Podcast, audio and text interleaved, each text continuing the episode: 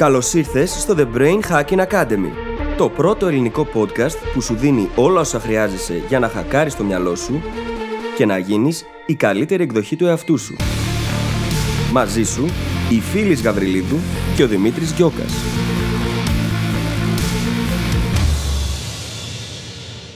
Γεια σου Brain Hacker και καλώς ήρθες σε ένα ακόμα επεισόδιο του The Brain Hacking Academy. Και μάλιστα το πρώτο μας επεισόδιο για το 2022. Ελπίζουμε και σου ευχόμαστε αυτή να είναι μια πάρα πολύ καλή και δυνατή χρονιά για εσένα. Καλύτερη από τις προηγούμενες δύο. Όχι ότι αυτό είναι και πάρα πολύ δύσκολο με όλα αυτά που έχουν συμβεί, αλλά σε κάθε περίπτωση σου ευχόμαστε κάθε επιτυχία και πολλή εξέλιξη μέσα στη χρονιά που έρχεται. Τώρα για να ξεκινήσουμε αυτή τη χρονιά, αγγίζουμε ένα θέμα το οποίο δεν έχει ξανασυζητηθεί, δεν έχει ξαναθεματοποιηθεί στα ελληνικά. Το οποίο είναι η γκρι περιοχή ανάμεσα στο να βιώνεις πάρα πολύ χαρά και ευτυχία και ανάμεσα σε μια πολύ έντονη δυσάρεστη κατάσταση όπως είναι η κατάθλιψη. Βλέπεις, πολλές φορές δεν μιλάμε για αυτές τις γκρι ζώνες, δεν τις αναγνωρίζουμε. Επιλέγουμε να βλέπουμε τον κόσμο σε άσπρο και μαύρο και αγνοούμε ότι, κοίτα να δεις, μπορεί να υπάρχει μια ενδιάμεση κατάσταση. Στην προκειμένη περίπτωση, στο προκειμένο φάσμα, αυτή η κατάσταση ονομάζεται languishing. Στα ελληνικά θα το μεταφράζαμε περιφραστικά ως το να έχεις τελματώσει ή το να είσαι στάσιμος. Και είναι μια πραγματική ψυχολογική κατάσταση στην οποία βρισκόμαστε και πολλές φορές δεν το καταλαβαίνουμε καν. Βλέπεις, δεν είναι κατάθλιψη, έχεις ακόμα ελπίδα. Δεν είναι burnout, έχεις ακόμα ενέργεια. Παρ' όλα αυτά, δεν υπάρχει ιδιαίτερη χαρά. Είναι η απουσία του να είσαι καλά παρά το ότι δεν είσαι καλά. Είναι λίγο περίεργο, αλλά θα δεις μέσα στο επεισόδιο ότι αυτό ακριβώς περιγράφει την κατάσταση στην οποία βρισκόμαστε οι περισσότεροι από εμάς τον περισσότερο καιρό. Και ειδικά μέσα στην πανδημία την οποία βιώνουμε τα τελευταία δύο χρόνια. Είναι επίσης μια πολύ καλή στιγμή τώρα, η αρχή της χρονιάς, για να εντοπίσεις αυτή την κατάσταση στον εαυτό σου. Γιατί όλοι έχουμε την προσδοκία τώρα να έχουμε όρεξη και κινητοποίηση και διάθεση να κάνουμε μεγάλα πράγματα και να πετύχουμε στόχους. Και μπορεί να βρίσκεις τον εαυτό σου σε μια λίγο πιο αδιάφορη κατάσταση. Αξίζει λοιπόν να αναρωτηθούμε αυτή τη στιγμή, εμείς σε ποια κατάσταση βρισκόμαστε. Αν τα πράγματα δεν είναι πολύ άσχημα, αυτό δεν σημαίνει αυτόματα ότι είναι καλά. Και μόλις εντοπίσουμε αυτό, θα μπορέσουμε να κάνουμε τα πράγματα και τις στρατηγικές που θα ακούσει στο επεισόδιο για να αλλάξουμε αυτή την κατάσταση προς κάτι καλύτερο. Όπως καταλαβαίνεις, έχει και πάρα πολλές πρακτικές συμβουλές μέσα στο επεισόδιο, τόσο για να εντοπίσεις αυτή την κατάσταση, όσο και για να την αντιμετωπίσεις. Οπότε θα σε αφήσω απλά να πας να το απολαύσεις. Θα σου ευχηθώ ξανά καλή χρονιά και καλή ακρόαση. Τα λέμε στην άλλη πλευρά. Καλησπέρα Δημήτρη. Καλησπέρα φίλης, τι κάνεις; Α.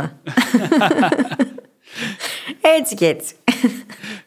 Δεν τρελαίνομαι και ιδιαίτερα, να σου πω την αλήθεια αυτό το διάστημα, αλλά το διασκεδάζω.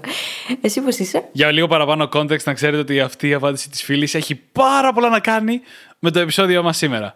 Ναι, ακριβώς. Πάρα πάρα πολλά. Λογικά σε αυτό το σημείο έχετε ήδη ακούσει και την εισαγωγή του επεισοδίου, οπότε θα βγάζει και περισσότερο νόημα από ό,τι βγάζει σε εμάς αυτή τη στιγμή. Εγώ λοιπόν είμαι κάπως καλύτερα από αυτό. Έχω αρχίσει να νιώθω τα αποτελέσματα της ξεκούρασης, το οποίο το είχα πάρα πολύ ανάγκη και παρατηρώ τον εαυτό μου να έχει και τόσο περισσότερη όρεξη για πολλά περισσότερα πράγματα. Και το είχα χάσει λίγο αυτό.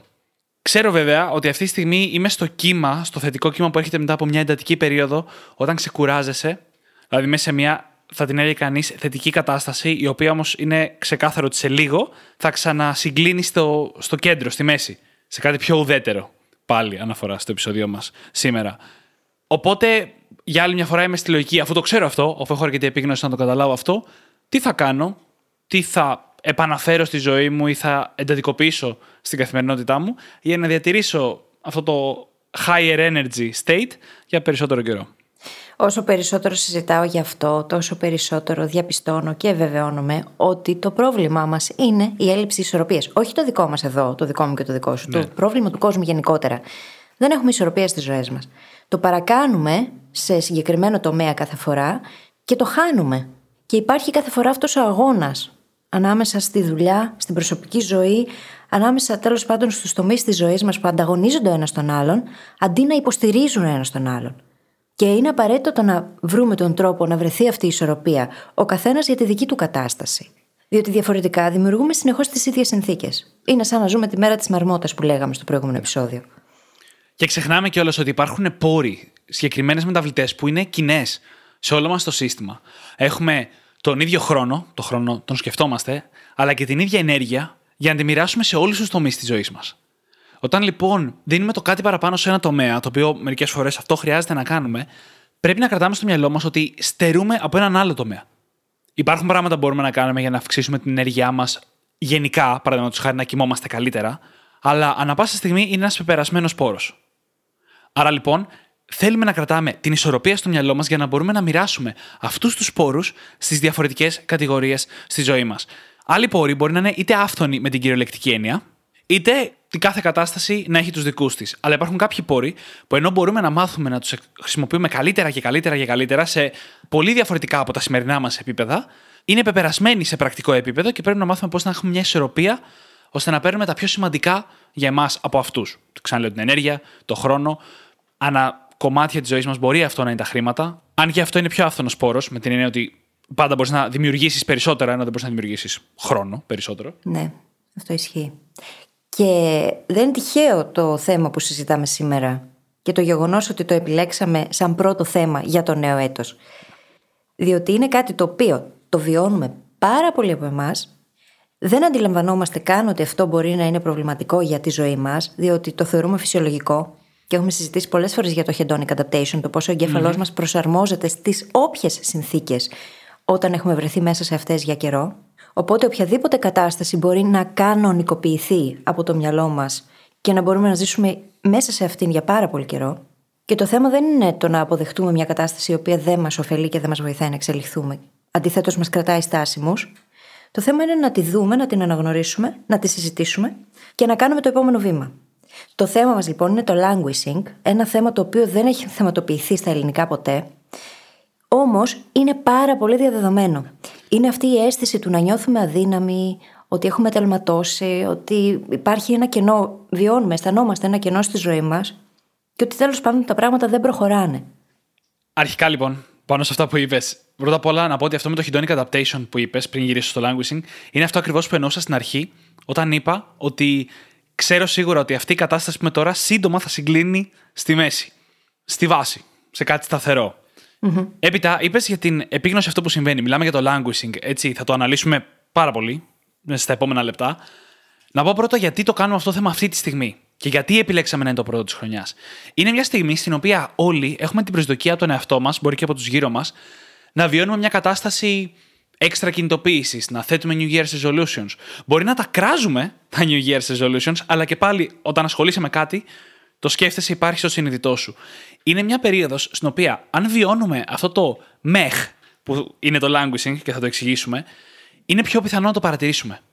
Είναι πιο πιθανό να έχουμε μια προσδοκία να βιώνουμε την κατάστασή μας διαφορετικά, να βιώνουμε την αλλαγή της χρονιάς διαφορετικά, τα νέα ξεκινήματα που έρχονται μαζί της να τα βιώνουμε διαφορετικά. Ενώ στην πραγματικότητα, εμείς είμαστε πρακτικά διάφοροι.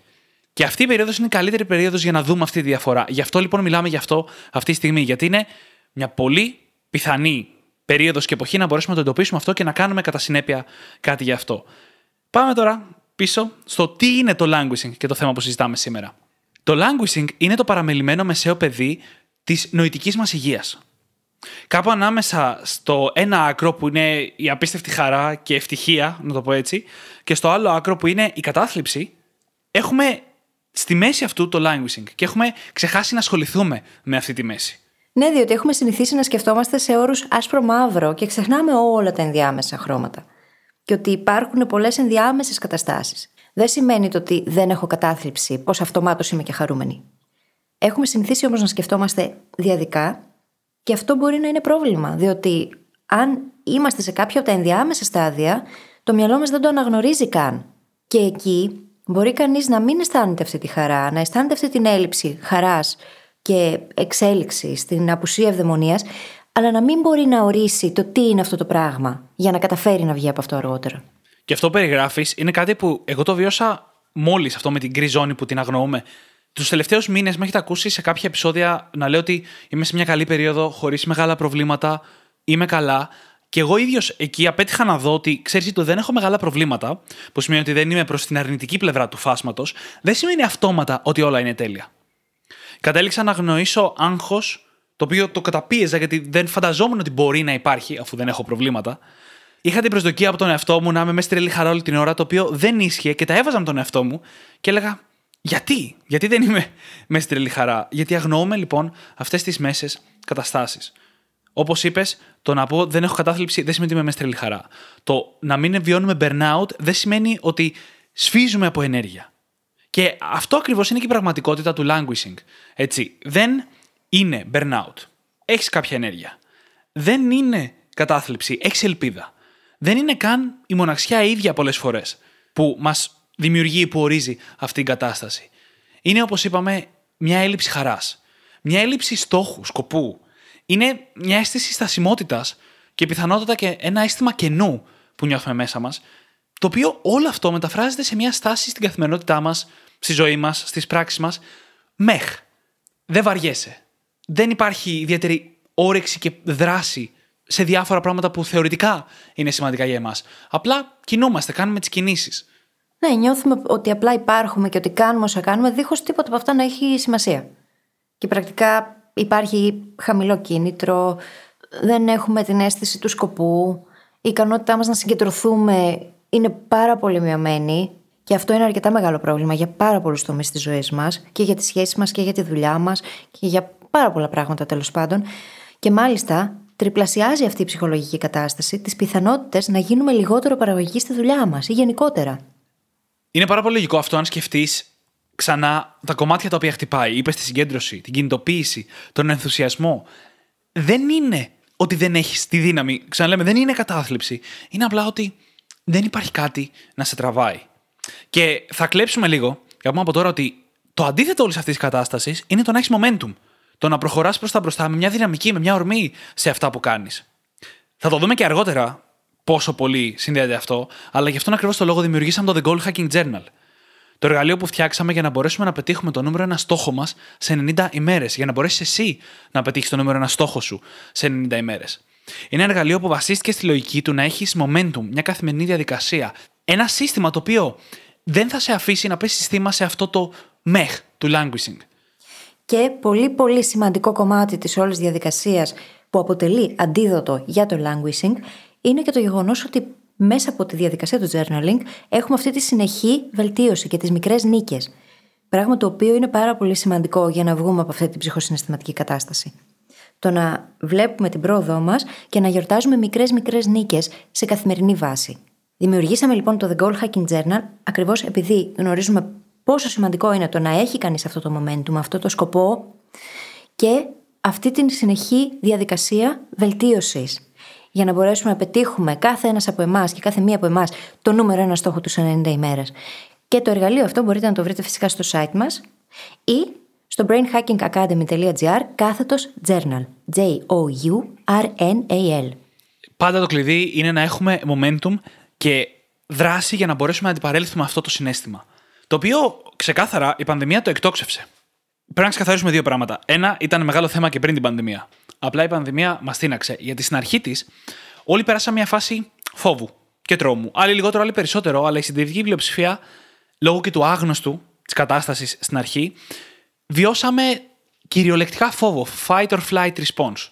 Το οποίο όμως με τον καιρό, όσο αυτή η πανδημία συνέχισε και συνεχίζει χωρίς κάποιο ξεκάθαρο τέλος, αυτό μετατράπηκε από κάτι έντονο και σύντομο σε κάτι μακροπρόθεσμο και μέτριο.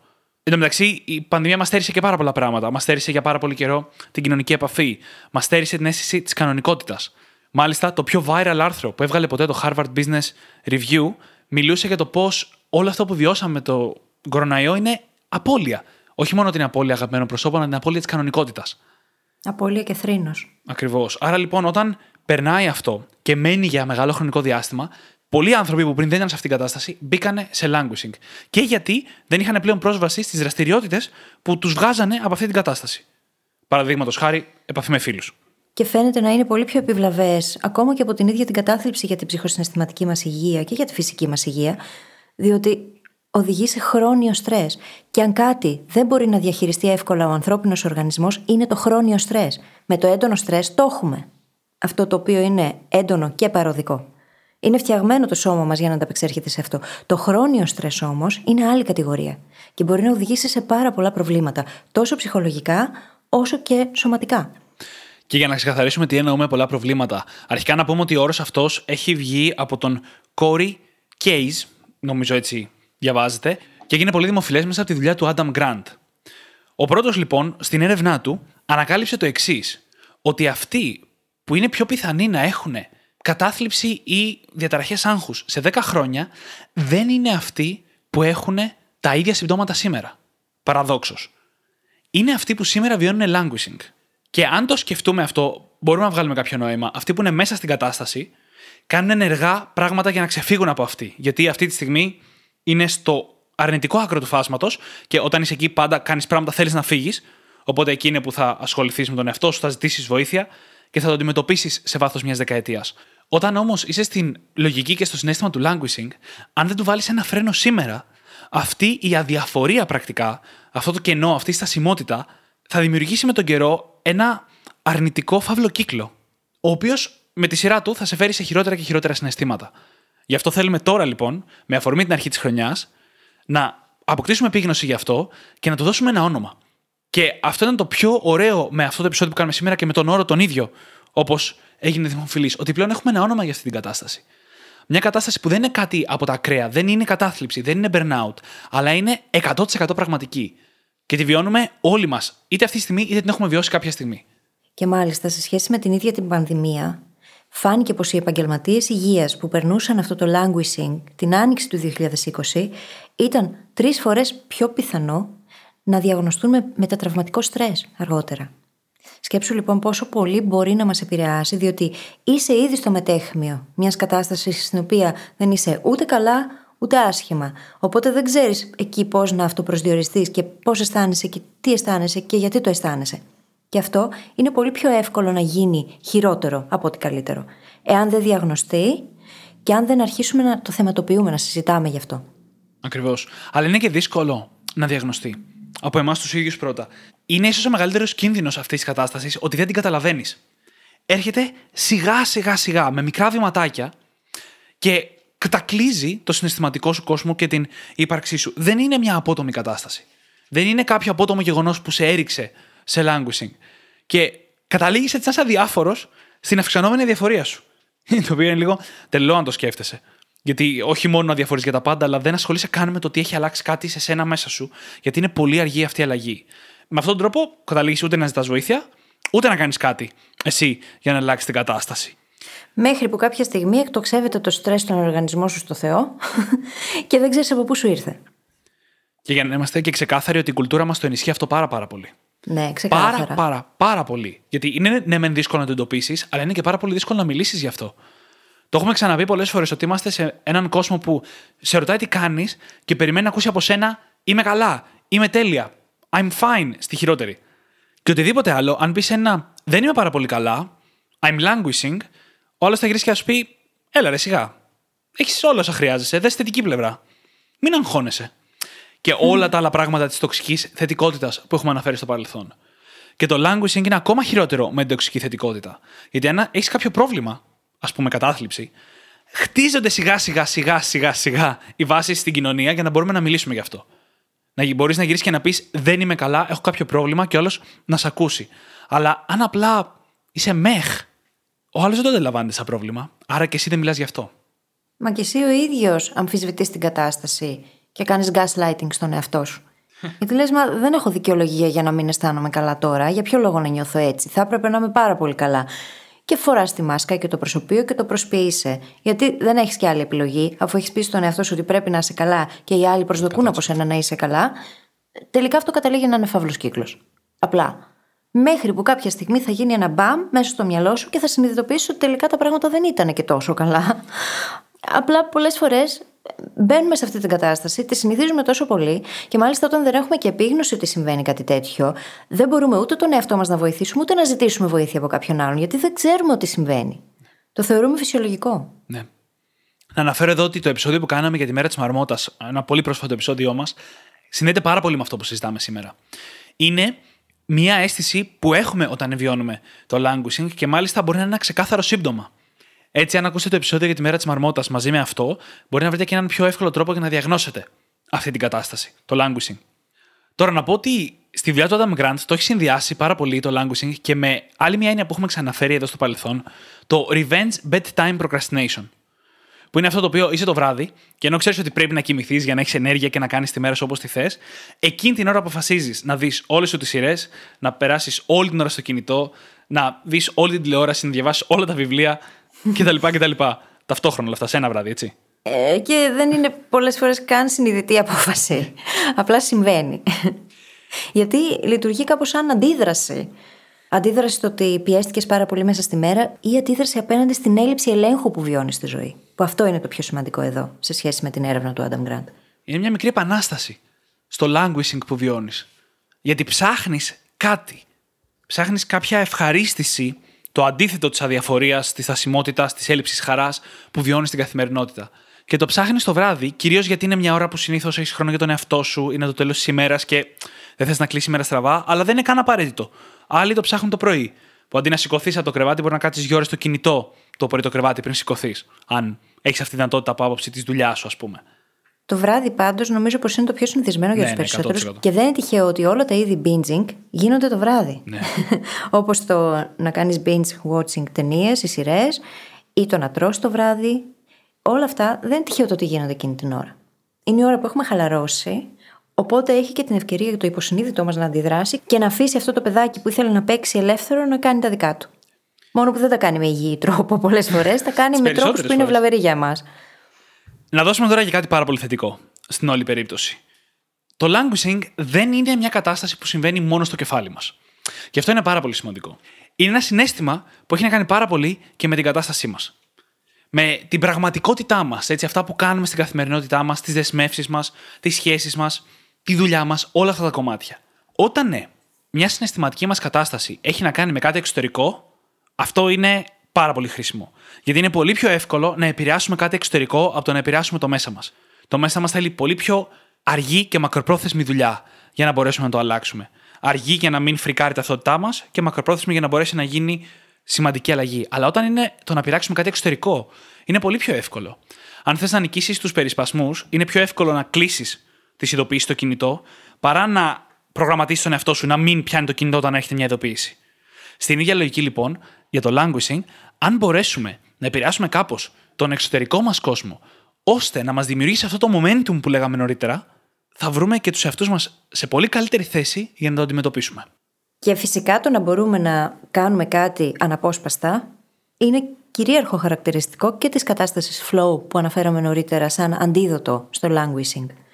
Το να μπορούμε απερίσπαστα να ασχοληθούμε με ένα πράγμα και λέω ένα πράγμα γιατί έχουμε πει πολλές φορές πως το multitasking δεν λειτουργεί παρόλο που το εκθιάζουμε.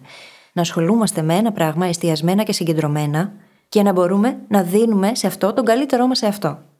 Είναι πολύ σημαντικό κομμάτι.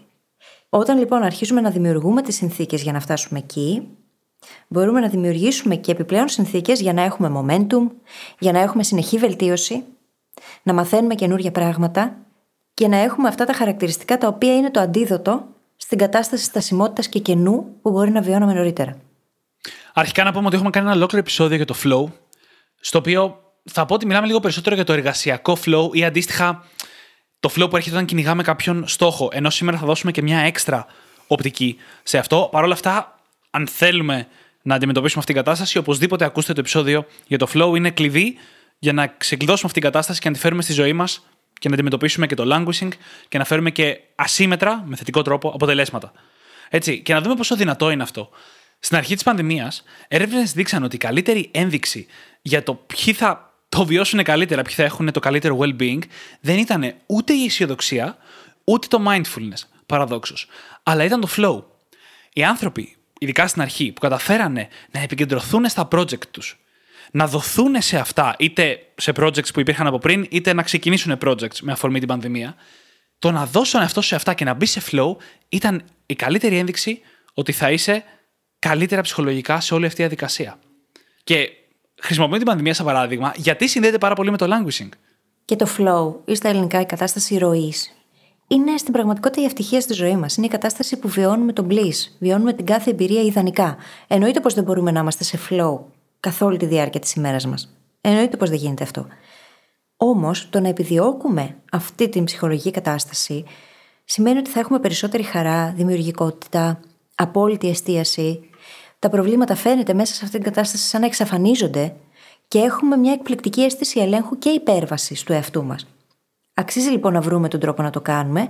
Ένας από τους τρόπους με τον οποίο πετυχαίνουμε το flow και το έχουμε βιώσει όλοι αυτό είναι το παιχνίδι.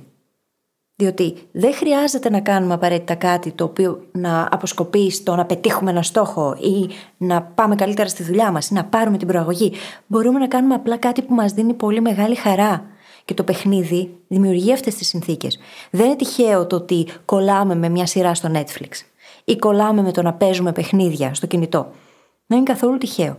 Γιατί μπαίνουμε σε μια κατάσταση flow που μπορεί να μην είναι μεν πολύ παραγωγική, αλλά αυτή η αίσθηση της διαρκούς βελτίωσης ή του να μαθαίνουμε διαρκώς κάτι καινούριο, ακόμα και αν είναι οι εξελίξεις στην σεξουαλική ζωή του χαρακτήρα που παρακολουθούμε στη σειρά. Όλα αυτά είναι πράγματα τα οποία μας βάζουν εμάς σε κατάσταση flow, γιατί για το μυαλό μας ερμηνεύονται σαν παιχνίδι. Και όλο αυτό που είπες δημιουργεί κάποια διαφορετικά στάδια. Και αν ξεκινήσουμε από τη βάση, αυτό στο οποίο οι περισσότεροι καταφεύγουμε αυτόματα. Που είναι, παραδείγματος χάρη, το Netflix και πολλά επεισόδια στη σειρά. Ο λόγος που το ψάχνουμε αυτό είναι, όπως είπες, γιατί μπαίνουμε σε flow. Σε ένα προσωρινό flow, μια προσωρινή δραπέτευση από την πραγματικότητά μας, αλλά παρόλα αυτά είναι ένα flow. Γιατί γινόμαστε immersed, μπαίνουμε βαθιά σε αυτό το φανταστικό κόσμο που έχουμε μπροστά μας, δενόμαστε με τους χαρακτήρες, ζούμε την ιστορία, ξεχνώντας, χάνοντας λίγο τη δικιά μας πραγματικότητα. Είτε αυτή είναι αρνητική, είτε είναι απλά στάσιμη.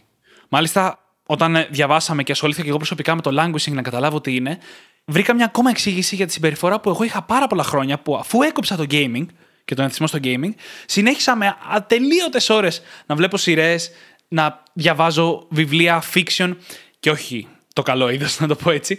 Απλά και μόνο για να υπάρχει αυτό το flow. Γιατί δεν είχα χτίσει τη δεξιότητα του να μπαίνω σε flow στα πράγματα που πραγματικά ήταν σημαντικά. Και αυτό είναι το δεύτερο κομμάτι. Το Netflix είναι μια παθητική δραστηριότητα, δεν έχει participation, δεν έχει συμμετοχή από εμάς, σε έναν φανταστικό κόσμο. Άρα, ούτε πραγματική συμμετοχή έχει από εμάς, ούτε μας δίνει πράγματα στον πραγματικό κόσμο. Εσύ δένεσαι με το χαρακτήρα, αλλά ο χαρακτήρας δεν δένεται μαζί σου. Αυτό που θέλουμε είναι ενεργή συμμετοχή στον πραγματικό κόσμο. Και εδώ μπαίνουν τα επόμενα επίπεδα παιχνιδιού που έλεγες. Το να παίξουμε με ανθρώπους. Πραγματικά. Είτε αυτό είναι επιτραπέζια, είτε αυτό είναι μπάσκετ, είτε αυτό είναι βιντεοπαιχνίδια, είτε είναι οτιδήποτε. Έχουμε χάσει λίγο τη μαγεία του παιχνιδιού στη ζωή μας, σαν ενήλικες. Αλλά το παιχνίδι έχει όλα τα χαρακτηριστικά που χρειάζονται για να μπει σε flow, για να βιώσεις χαρά, για να χτίσεις δυνατές σχέσεις και πάρα πολλά ακόμα ωφέλη. Αλλά έχουμε πει στους εαυτούς μας ότι το παιχνίδι είναι κάτι χαζό. Είναι κάτι για παιδιά. Δεν είναι κάτι χαζό και μάλιστα είναι κάτι το οποίο μπορεί να μας βοηθήσει να χτίσουμε νέες συνήθειες πολύ πιο εύκολα.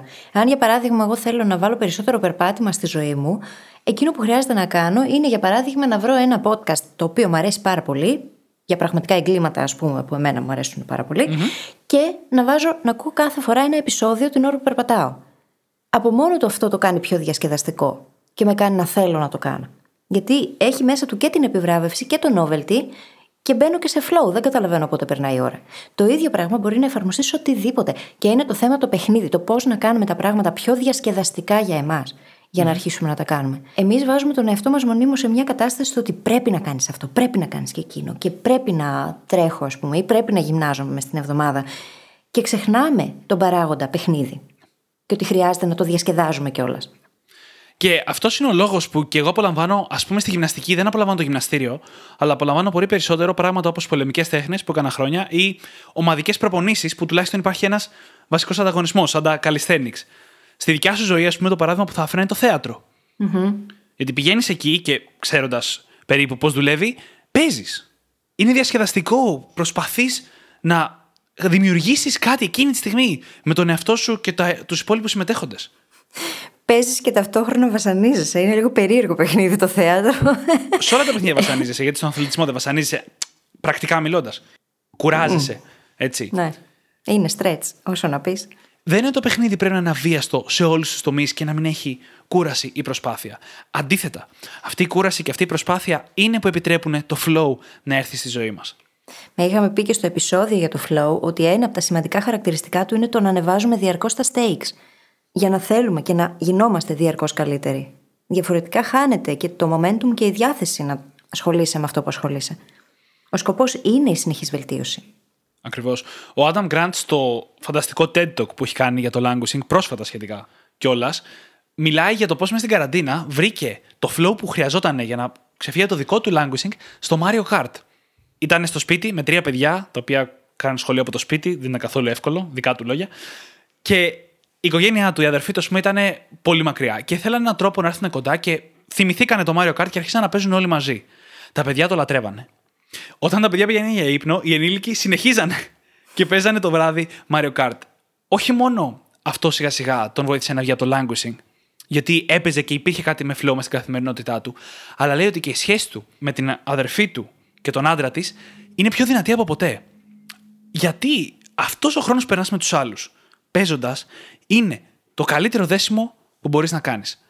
Γιατί μετά από ένα σημείο δεν έχει σημασία η συχνότητα της επαφής, αλλά η ποιότητα, το βάθος της επαφής και της συσχέτισης με τους άλλους ανθρώπους. Και θα πετάξω και ένα τελείως άσχετο αλλά σχετικό δεδομένο, το οποίο έμαθα επίσης από τον Άνταμ Γκραντ, ότι για να περάσει κάποιος άνθρωπος στη σφαίρα των γνωστών με τους οποίους έχεις μια άνεση, χρειάζονται γύρω στις 50 ώρες αλληλεπίδρασης μαζί του της. Και για να περάσει στη σφαίρα του, είμαστε φίλοι τώρα πια και εμπιστευόμαστε λίγο βαθύτερο ένας τον άλλον, απαιτούνται γύρω στις 200 ώρες. Για σκέψου, όλο αυτό το bonding και η τριβή, ακόμα και με το παιχνίδι, αυξάνει αυτή την αλληλεπίδραση με τους άλλους ανθρώπους. Και θυμηθείτε λίγο το επεισόδιο που είχαμε κάνει για το proximity bias. Και το πώς πολλές φορές η εγκύτητα είναι αυτή που οδηγεί σε περισσότερη αλληλεπίδραση και η περισσότερη αλληλεπίδραση οδηγεί σε σχέσεις. Δεν είναι τυχαίο που είναι πιο εύκολο να κάνουμε φίλους από τη δουλειά. Γιατί εξορισμού αυτές οι ώρες που είπες συμπληρώνονται σε πάρα πολύ λίγο χρόνο. Mm-hmm. Αντίθετα, σαν ενήλικες, είναι πολύ δύσκολο να συνάψουμε νέες σχέσεις και να αφιερώσουμε 50 ή πόσο μάλλον 200 ώρες με ανθρώπους με τους οποίους δεν έχουμε κάποια κοινή δραστηριότητα. Δεν είναι αδύνατο, εννοείται, απλά είναι πιο δύσκολο. Mm-hmm. Εκτός να το κάνουμε συνειδητά. Γι' αυτό και τα συζητάμε όλα αυτά έτσι, για να τα πάρουμε από το υποσυνείδητο στο συνειδητό και να αρχίσουμε να τα χρησιμοποιούμε προς όφελός μας. Πόσο πολύ χαίρομαι που το συζητάμε αυτό το θέμα και αρχίζουμε και αποκτάμε λεξιλόγιο γύρω από αυτό.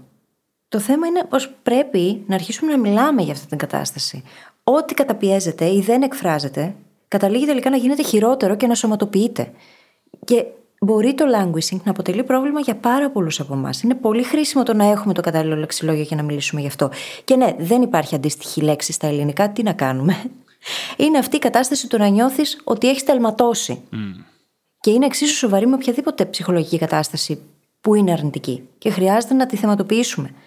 Άρα λοιπόν, είναι χρήσιμο το να έχουμε το κατάλληλο λεξιλόγιο αφενός, να θεματοποιούμε αυτά τα πράγματα και επίσης είναι OK το να νιώθουμε μεχ και δεν χρειάζεται να απαντάμε πάντα ότι είμαστε καλά. Μπορούμε να απαντήσουμε ότι είμαι έτσι και έτσι. Και δεν την παλεύω και πάρα πολύ αυτό το διάστημα. Ακόμα και αν δεν έχουμε κάποια σοβαρή δικαιολογία. Δεν χρειάζεται, γιατί συμβαίνει, είναι κάτι απολύτως φυσιολογικό για πάρα πολλούς από εμάς. Διαφορετικά μπορεί να καταλήξει να σωματοποιηθεί και να μετατραπεί ακόμα και σε συμπτώματα σε φυσιολογικό επίπεδο και να μην μπορούμε να εντοπίσουμε από πού προέρχονται. Και σκεφτείτε ότι αυτή τη στιγμή αυτά που λέμε μπορεί να ακούγονται λογικά και απλά, αλλά ξεκινάμε από ένα σημείο στο οποίο δεν σκεφτόμαστε καν για αυτές τις γκρι ζώνες.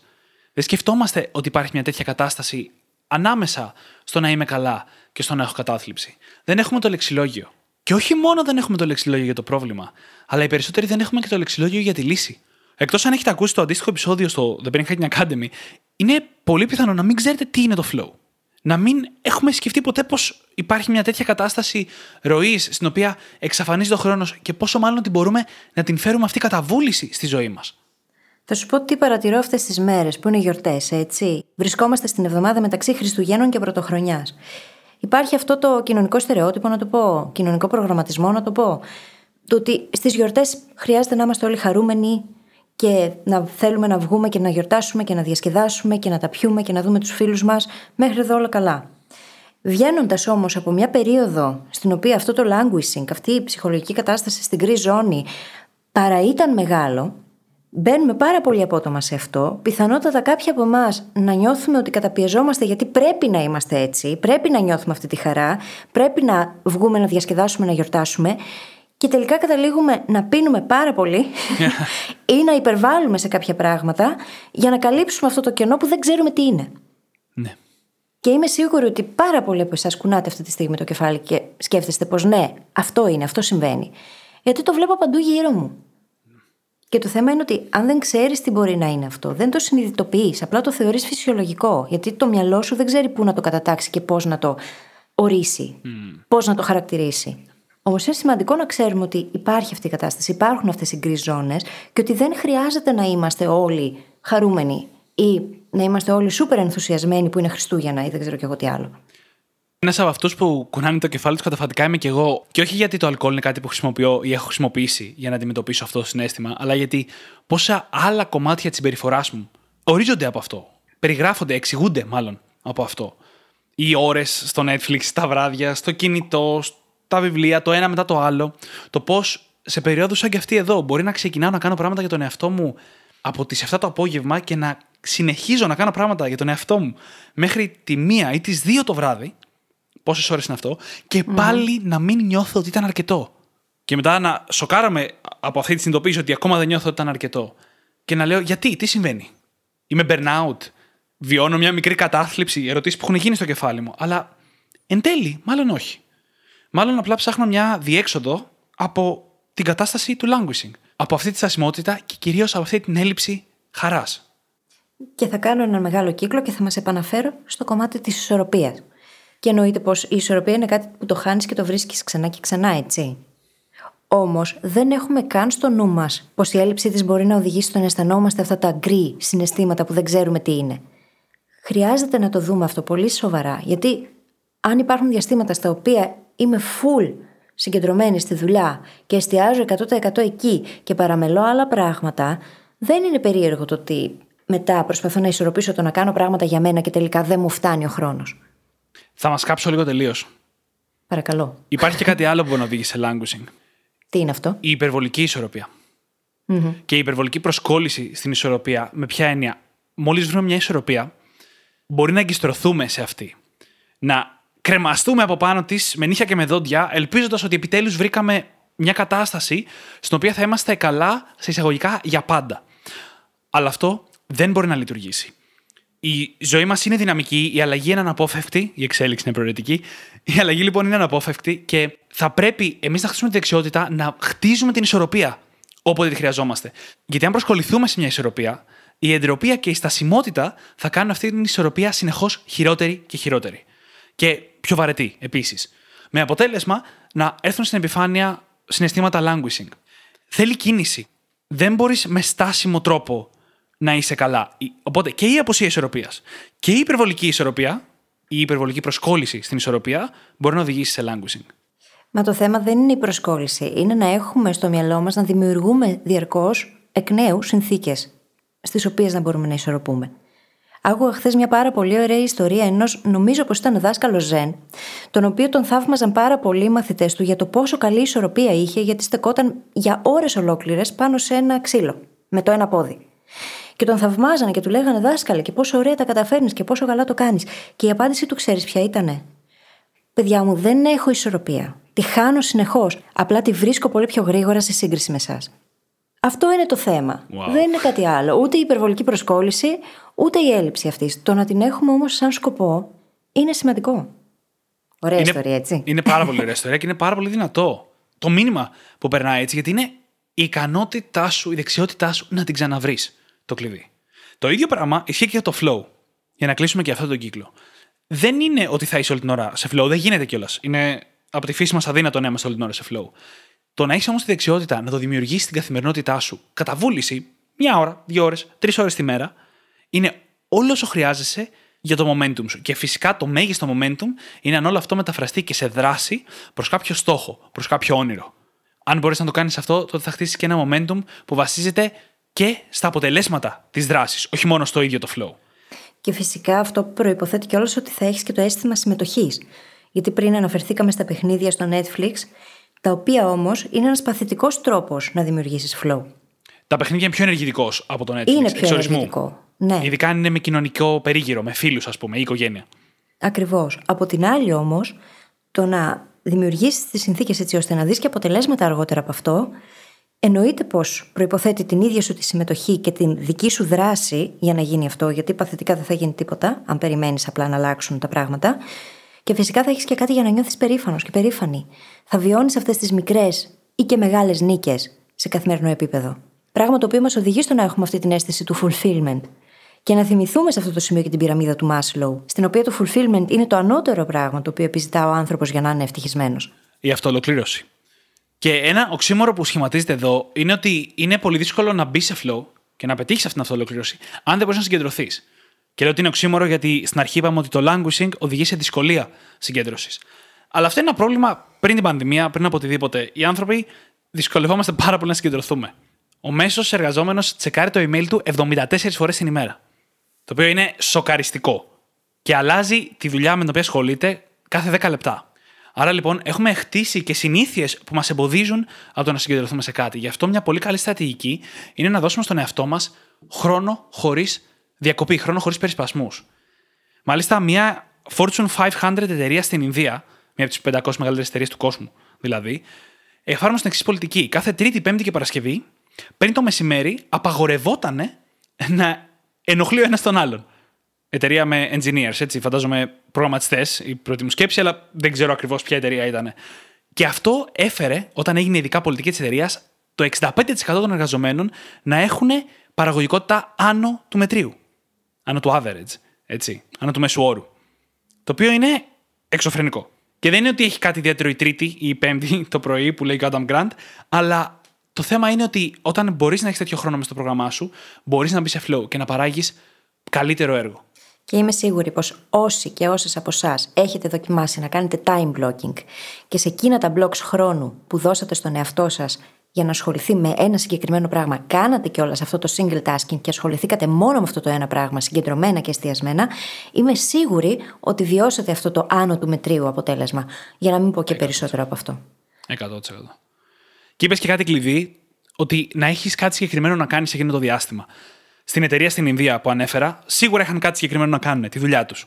Αν πούμε εμείς όμως ότι αύριο θα αφιερώσουμε τρεις ώρες χρόνο χωρίς περισπασμούς, αν δεν ξέρουμε τι θα τον κάνουμε, το πιο πιθανό είναι ότι απλά θα κοιτάμε τον τοίχο ή θα πιάσουμε κάποια δραστηριότητα τύπου Netflix, κινητό ή οτιδήποτε. Άρα λοιπόν θέλουμε χρόνο χωρίς περισπασμούς και ένα ξεκάθαρο αντικείμενο πάνω στο οποίο θα δουλέψουμε ή ακόμα καλύτερα ένα ξεκάθαρο αποτέλεσμα που θέλουμε να φέρουμε μέσα σε αυτό το χρόνο.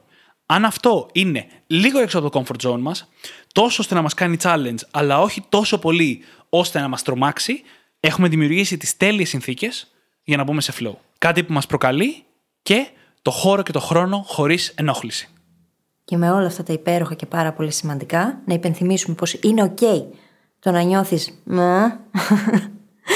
και ότι δεν χρειάζεται να απαντάμε πάντα ότι είμαστε καλά. Δεν χρειάζεται. Μπορούμε να το συζητάμε. Ειδικά με εκείνους τους ανθρώπους που είναι πολύ κοντά μας και μπορούμε να ανοιχτούμε και να πούμε κάποια πράγματα παραπάνω. Και με όλα αυτά τώρα, νομίζω ότι μπορούμε να κλείσουμε το επεισόδιο. Ναι.